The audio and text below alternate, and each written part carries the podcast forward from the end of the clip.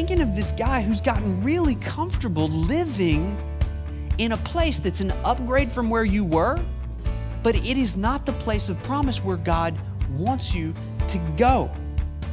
And I'm thinking about people that have been Christians for years. And you've packed your head full of Bible knowledge, and you've been to Bible conferences, and you've been to Christian concerts, and your bookshelves are lined with journals, and you've got so much truth. And, and here's you you know right, and by comparison, you do right, but you know you are not right. And yet you're stuck, you're stopped in your onward progress into the land that God wants you to go.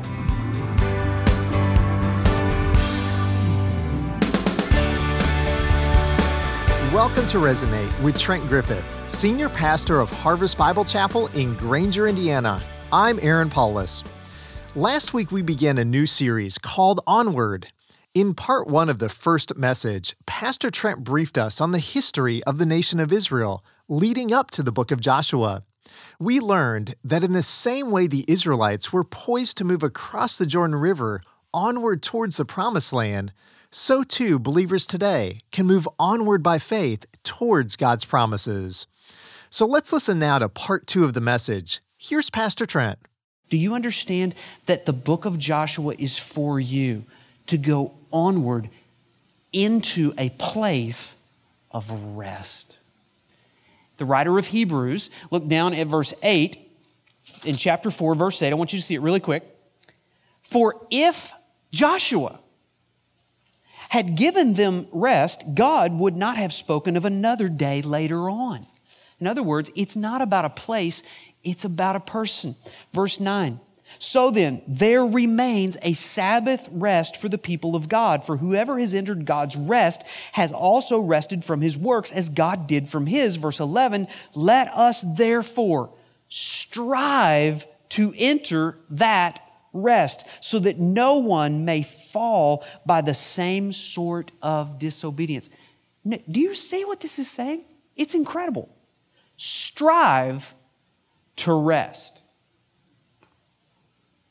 Work really hard. Exhaust yourself to find the place of rest.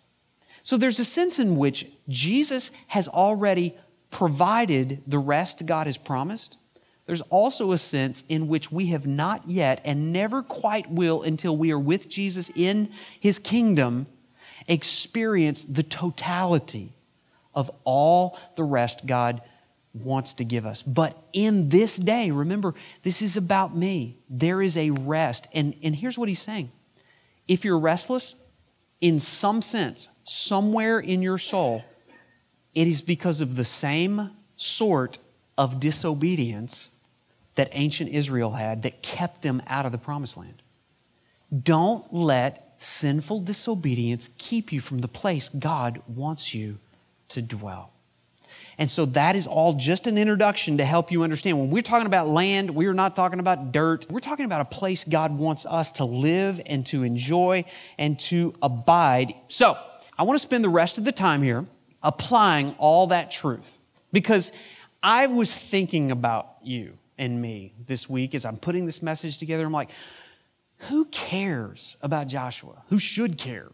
Who needs the message of Joshua?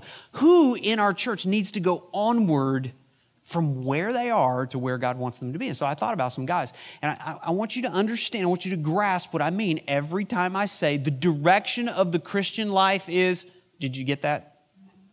The direction of the Christian life is onward. So here's what I mean by onward. I want to ask you do you have an onward orientation? Because some of you do not and you need to get it before we leave church today. So here's what I mean onward is an attitude that continually propels forward movement and resists stagnation. So, who am I thinking about? I'm thinking about this guy. Now, when I say I'm thinking about a guy, I, am not seeing a face, I'm not thinking of a name. I'm talking about a collection of people, hypothetical people. Could be a guy, could be a girl, definitely some teenagers, and uh, definitely some people in my family, and at times, definitely me. So I'm thinking of, I'm just thinking of this guy, and you may be the guy. Are, are you the guy that thinks that getting saved, being converted to Christ, becoming a Christian is the finish line? Because if it is, you may have stepped over into the promised land of forgiveness and grace, and you are now in the family of God, and yet you stopped the day after you got saved.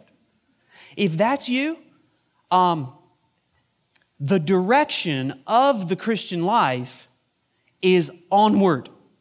You need some forward movement. You need to take the next step because God not only wants to justify you at a point in your life, God wants to begin a process of sanctification the rest of your life.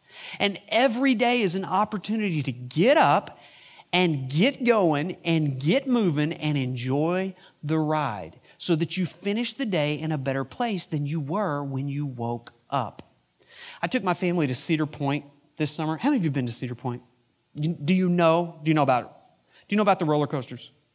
Okay, so they have all kinds of different roller coasters. And they have the old traditional roller coasters where you know, you get on, you strap yourself in, and they send you out of the gate and around the first corner, and then you start the climb, right? And there's that awful, wicked sound and you think, is this ever going to end? And then somewhere in the back of your mind is like, I'm hoping that keeps going. Because if that ever stops, I'm thinking I'm going really fast in the opposite direction, right? So I, I just thought about that sound as I was thinking about this guy. Your Christian life could, should be. But then I thought about, you know, at some point, there's some people, you crested the hill and you rode the momentum of that first hill Maybe you went to youth camp and you got all fired up, and, and, and, you know, maybe you went to a Christian concert, or maybe you went to church last weekend the worship was so awesome, and you're just like, oh man, God is doing so much in my life. God really is at work. And you crested the hill and you flew around the corner and you flipped upside down, like, this is so exciting. I got to get other people, you know, to wait two hours in the line to get on the ride to do that. And this is so great. But then at some point, what happens in the roller coaster? You come sliding to a stop back where you started and you get off the ride. Some of you have done that. And what you don't realize is on the ride, the ride only lasts like 96 seconds, even though you waited in line for two hours to get on it. And some of you had a really good first 96 seconds of your Christian life. But you stopped. And the message for you today is this it is time for you to get moving onward again. And, and you need to take your next step. So when we talk about onward, we're talking about an attitude. We're also talking about a disposition. Onward is a disposition to move beyond the territory I now occupy into the territory God has promised. You know, those ancient Israels, Israelites, when they came out of Egypt, it was so much better in the wilderness than it was in slavery under Egypt. Some of them may have thought, man, this is an upgrade. This is, this is really cool. We don't have taskmasters. We don't have to make bricks anymore. This is great. Can't we just kind of live in the wilderness? And that's what contributed to them never seeing the land God wanted them to occupy. And I'm thinking of this guy I'm thinking of this guy who's gotten really comfortable living in a place that's an upgrade from where you were, but it is not the place of promise where God wants you to go. And I'm thinking about people that have been Christians for years and you've if you showed me your bible this morning it's all marked up and it looks like a rainbow and you've got tear stains and blood stains on it. You've studied it so much and you've packed your head full of bible knowledge and you've been to bible conferences and you've been to christian concerts and your bookshelves are lined with journals and you've got so much truth. And, and here's you. You know right. And by comparison you do right. But you know you are not right and yet you're stuck. You're stopped in your onward progress into the land that God wants you to go. Andrea and I had a wonderful time this weekend. Um, we've been married 21 years. We got away to Florida this weekend. I know, grown, everybody grown. Okay. So, so we got away and and we, we actually had conversations for three days that weren't with a kid or about a kid. That it had been weeks since that had happened. And we know what? We found out we still love each other. And we signed up for another 40 years. We're going the distance, we're going to the finish line, and we had a wonderful time. There, there's something you need to know that rarely happens in our marriage, okay? Confession time for the pastor. We've been married 21 years. It, there's a conversation that happens almost weekly. So, whenever we go somewhere together, I typically drive. I like to drive. Andrea likes me to drive. So, so we, I get in the driver's seat and we take off. And inevitably, we will come to a stoplight. And so, obediently, I stop. And my mind will get a little distracted sometimes, and I'll be thinking, is there a sermon illustration here I could use? You know, or what was that Bible text I'm supposed to read? Or what was that conversation I had with that kid? And did, what was that last text? And, and at the stoplight, I'll kind of get caught up. But Andrea has a very high sensitivity to the color green. and if there is any more than 0.75 seconds elapsed between the time the light turns green and the time my foot moves from the brake to the accelerator, I am going to hear about it. and the conversation is very sweet, but it just simply goes like this are you going to go? and, you know, I've been married 21 years. Early in the marriage, that would start a fight, okay? And I, I would just look at Andrea like, honey, I got my license when I was 16. I got married when I was 27. That means for 11 years, I figured out how to get out of the intersection, okay?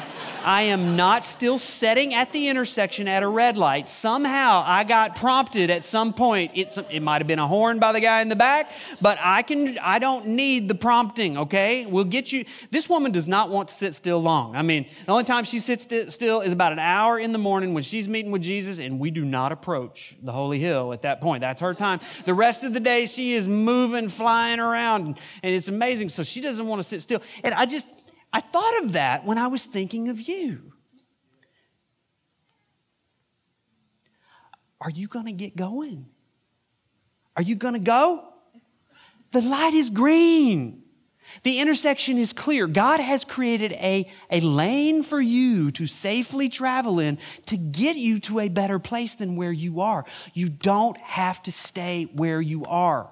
No matter where you are, God always has something else for you to reach onward to grasp. Onward is a disposition, onward is also an orientation. Onward is an orientation toward God that seeks to close the distance between where I am and where God wants me to live.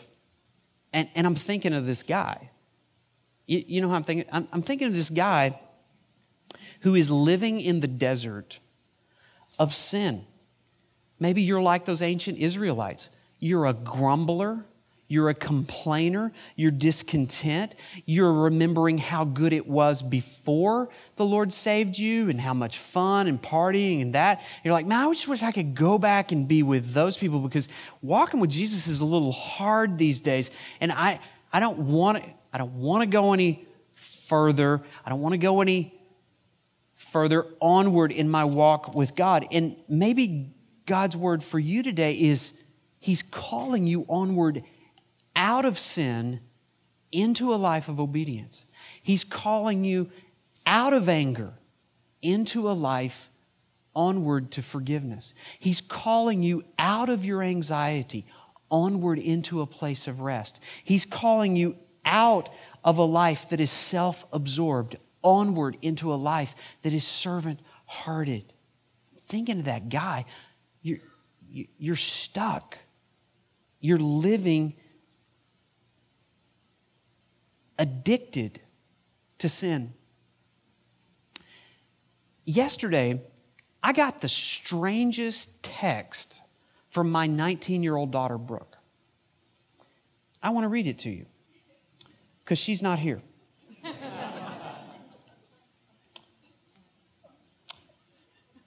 You know the autocorrect thing on your, your texting?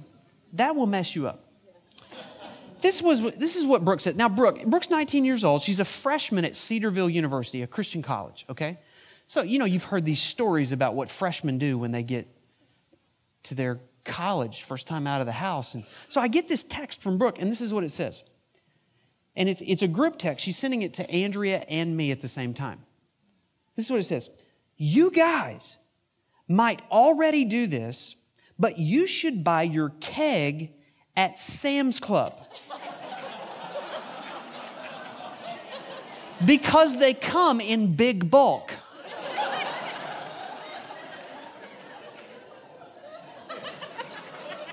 My sweet, precious daughter. I'm like, I send you a Christian school and what? So Andrea texts back and she says, Buy your what from Sam's? Brooke texts back and she says, haha, yeah, because you can buy a ton and it's not that expensive. she texts again, I guess with me gone from the house, though, you probably don't drink all that much.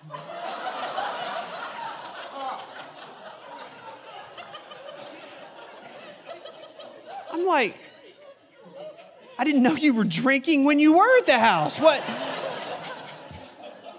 So Andrea texts back and she's deciphering what is going on. Andrea texts back and she says, K cups, right? You earlier said in your text kegs. So Brooke texts back, ha ha ha ha ha ha ha ha ha ha ha ha ha ha ha ha. Ha. Yeah, K cups. Just for the record, so the word doesn't get out in the community, the pastor's family uh, has no use for kegs at the house, okay? But, but I was thinking of this guy in our church that does. And whether it is alcohol or sex or stuff, you have turned to that and it's promised to give you rest, and yet you wake up the next morning and you're restless again. And you're stuck. And God's word for you today is you need to close the distance between where you're living and where God wants you to live. You need to cross over out of the addiction, out of the pain, and out of the restlessness into the place of rest. Onward is an orientation, but onward is also a direction. Onward is a direction that faces forward no matter how long I've wandered or how far I've already come. So I'm thinking of two guys this time. And I'm thinking about somebody that really has such distance in their relationship with God. And maybe you're here this morning and you're not even quite sure why you're here, and somebody drug you here. And it's like, I just, this is so weird for me. And you're talking about a Bible that God wrote, and, and you're talking about this land in ancient Israel. like, what is all of that? And even if I wanted to be right with God, and even if I wanted to do things His way, I've gone so far and wandered for so long. It just seems like such work to get back to. You're that guy. God's message for you today is the place of rest is not out of reach. It's a promised land that Jesus wants to provide. All it takes is the next step of faith for you to get moving onward.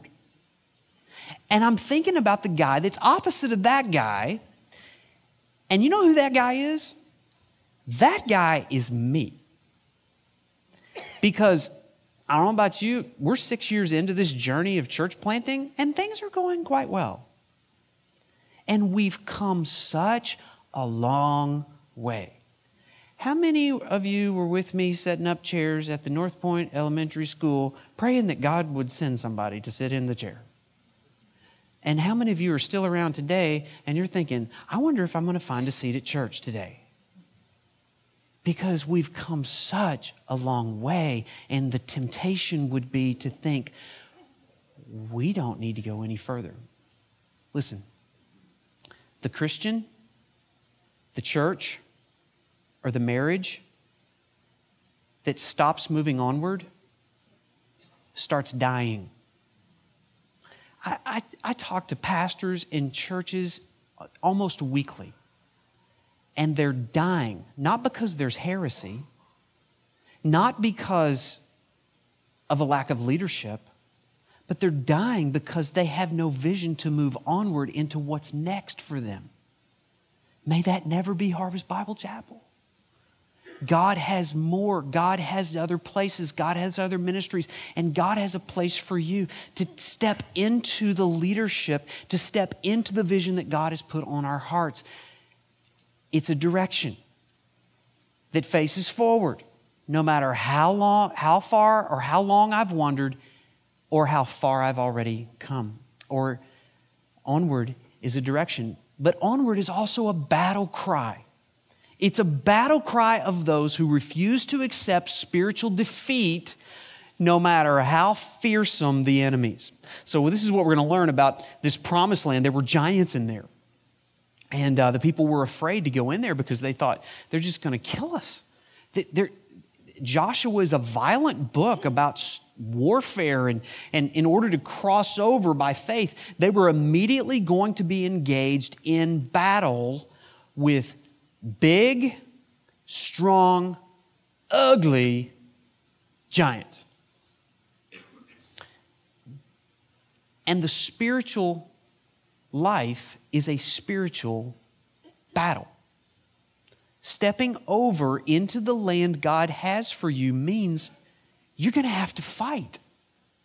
And I'm thinking of the guy that was KO'd in his last spiritual battle, and he does not want to get off the mat, and he doesn't want to get back in the ring, and he doesn't want to fight anymore because he fears the enemies in front of him.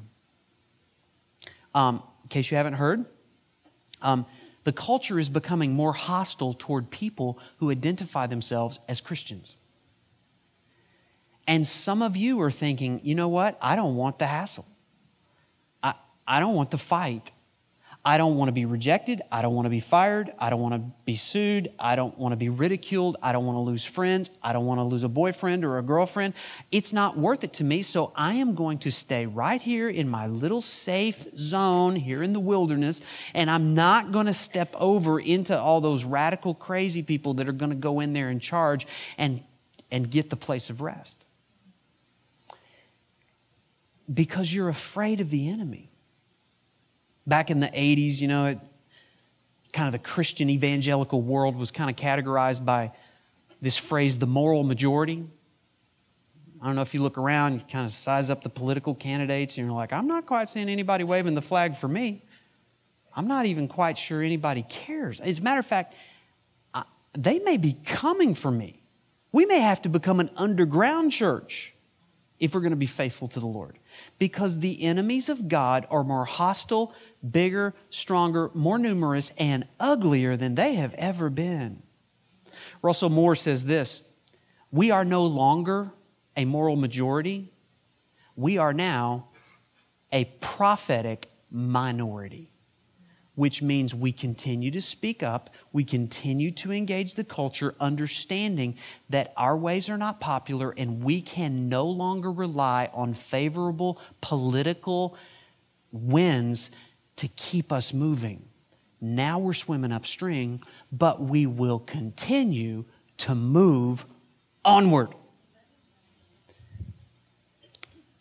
Andrea and I have this conversation that happens almost weekly.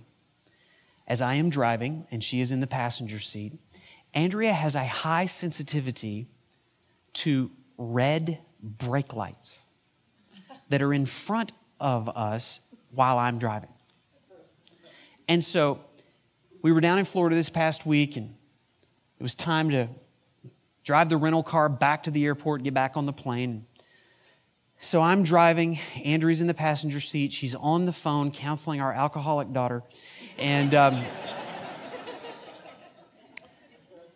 And all of a sudden, I see Andrea do what she does quite well. She's actually mastered the technique. She takes her right leg and flies it up and lands it on the dashboard, which is a signal to me that the SUV in front of us is stopping in our lane. Now, the reason why I didn't immediately stop is because I was trying to be a servant hearted husband and turn the radio down so that she could speak to our alcoholic daughter. And, you know, it's a rental, so you're trying to figure out which knob does that. And, you're trying to, and so it took me like an extra two seconds to find the knob. And it was those two seconds in which the car in front of us decided to stop. And so, fortunately, when her leg went up and hit the dashboard, I, it's a trigger to me that my leg should go up and find the brake on my side. And so I did that, and we stopped just a few inches before we collided with the SUV. And I've often told her, like, honey, what if I actually hit the car and the airbag explodes your foot is going through your face you know? It's just not it's not a good technique but anyway it works for her. So but I was thinking of this guy, and you you slammed on your brakes a long time ago because you saw danger in front of you and you've never taken your foot off the brake and found the accelerator again and said, you know what, it's time to get moving forward. God has more for me and it is time to move. God is calling us forward. Onward is a battle cry, and here's the last thing onward is a spirit directed prompting when facing opposition to remember God's promise and rely upon God's grace. No matter what the enemy, no matter what the opposition, Jesus has already won the fight. He has already defeated the enemy. The danger has already been subdued. And so we fight from a position of victory. And we fight not in our own strength, but we fight remembering the battle belongs to the Lord. And we're going to see that lesson played out in the book of Joshua. Can I ask you as we close? Are you moving onward? Or have you gotten stuck in the wilderness? It's time to remember the direction of the Christian life is onward.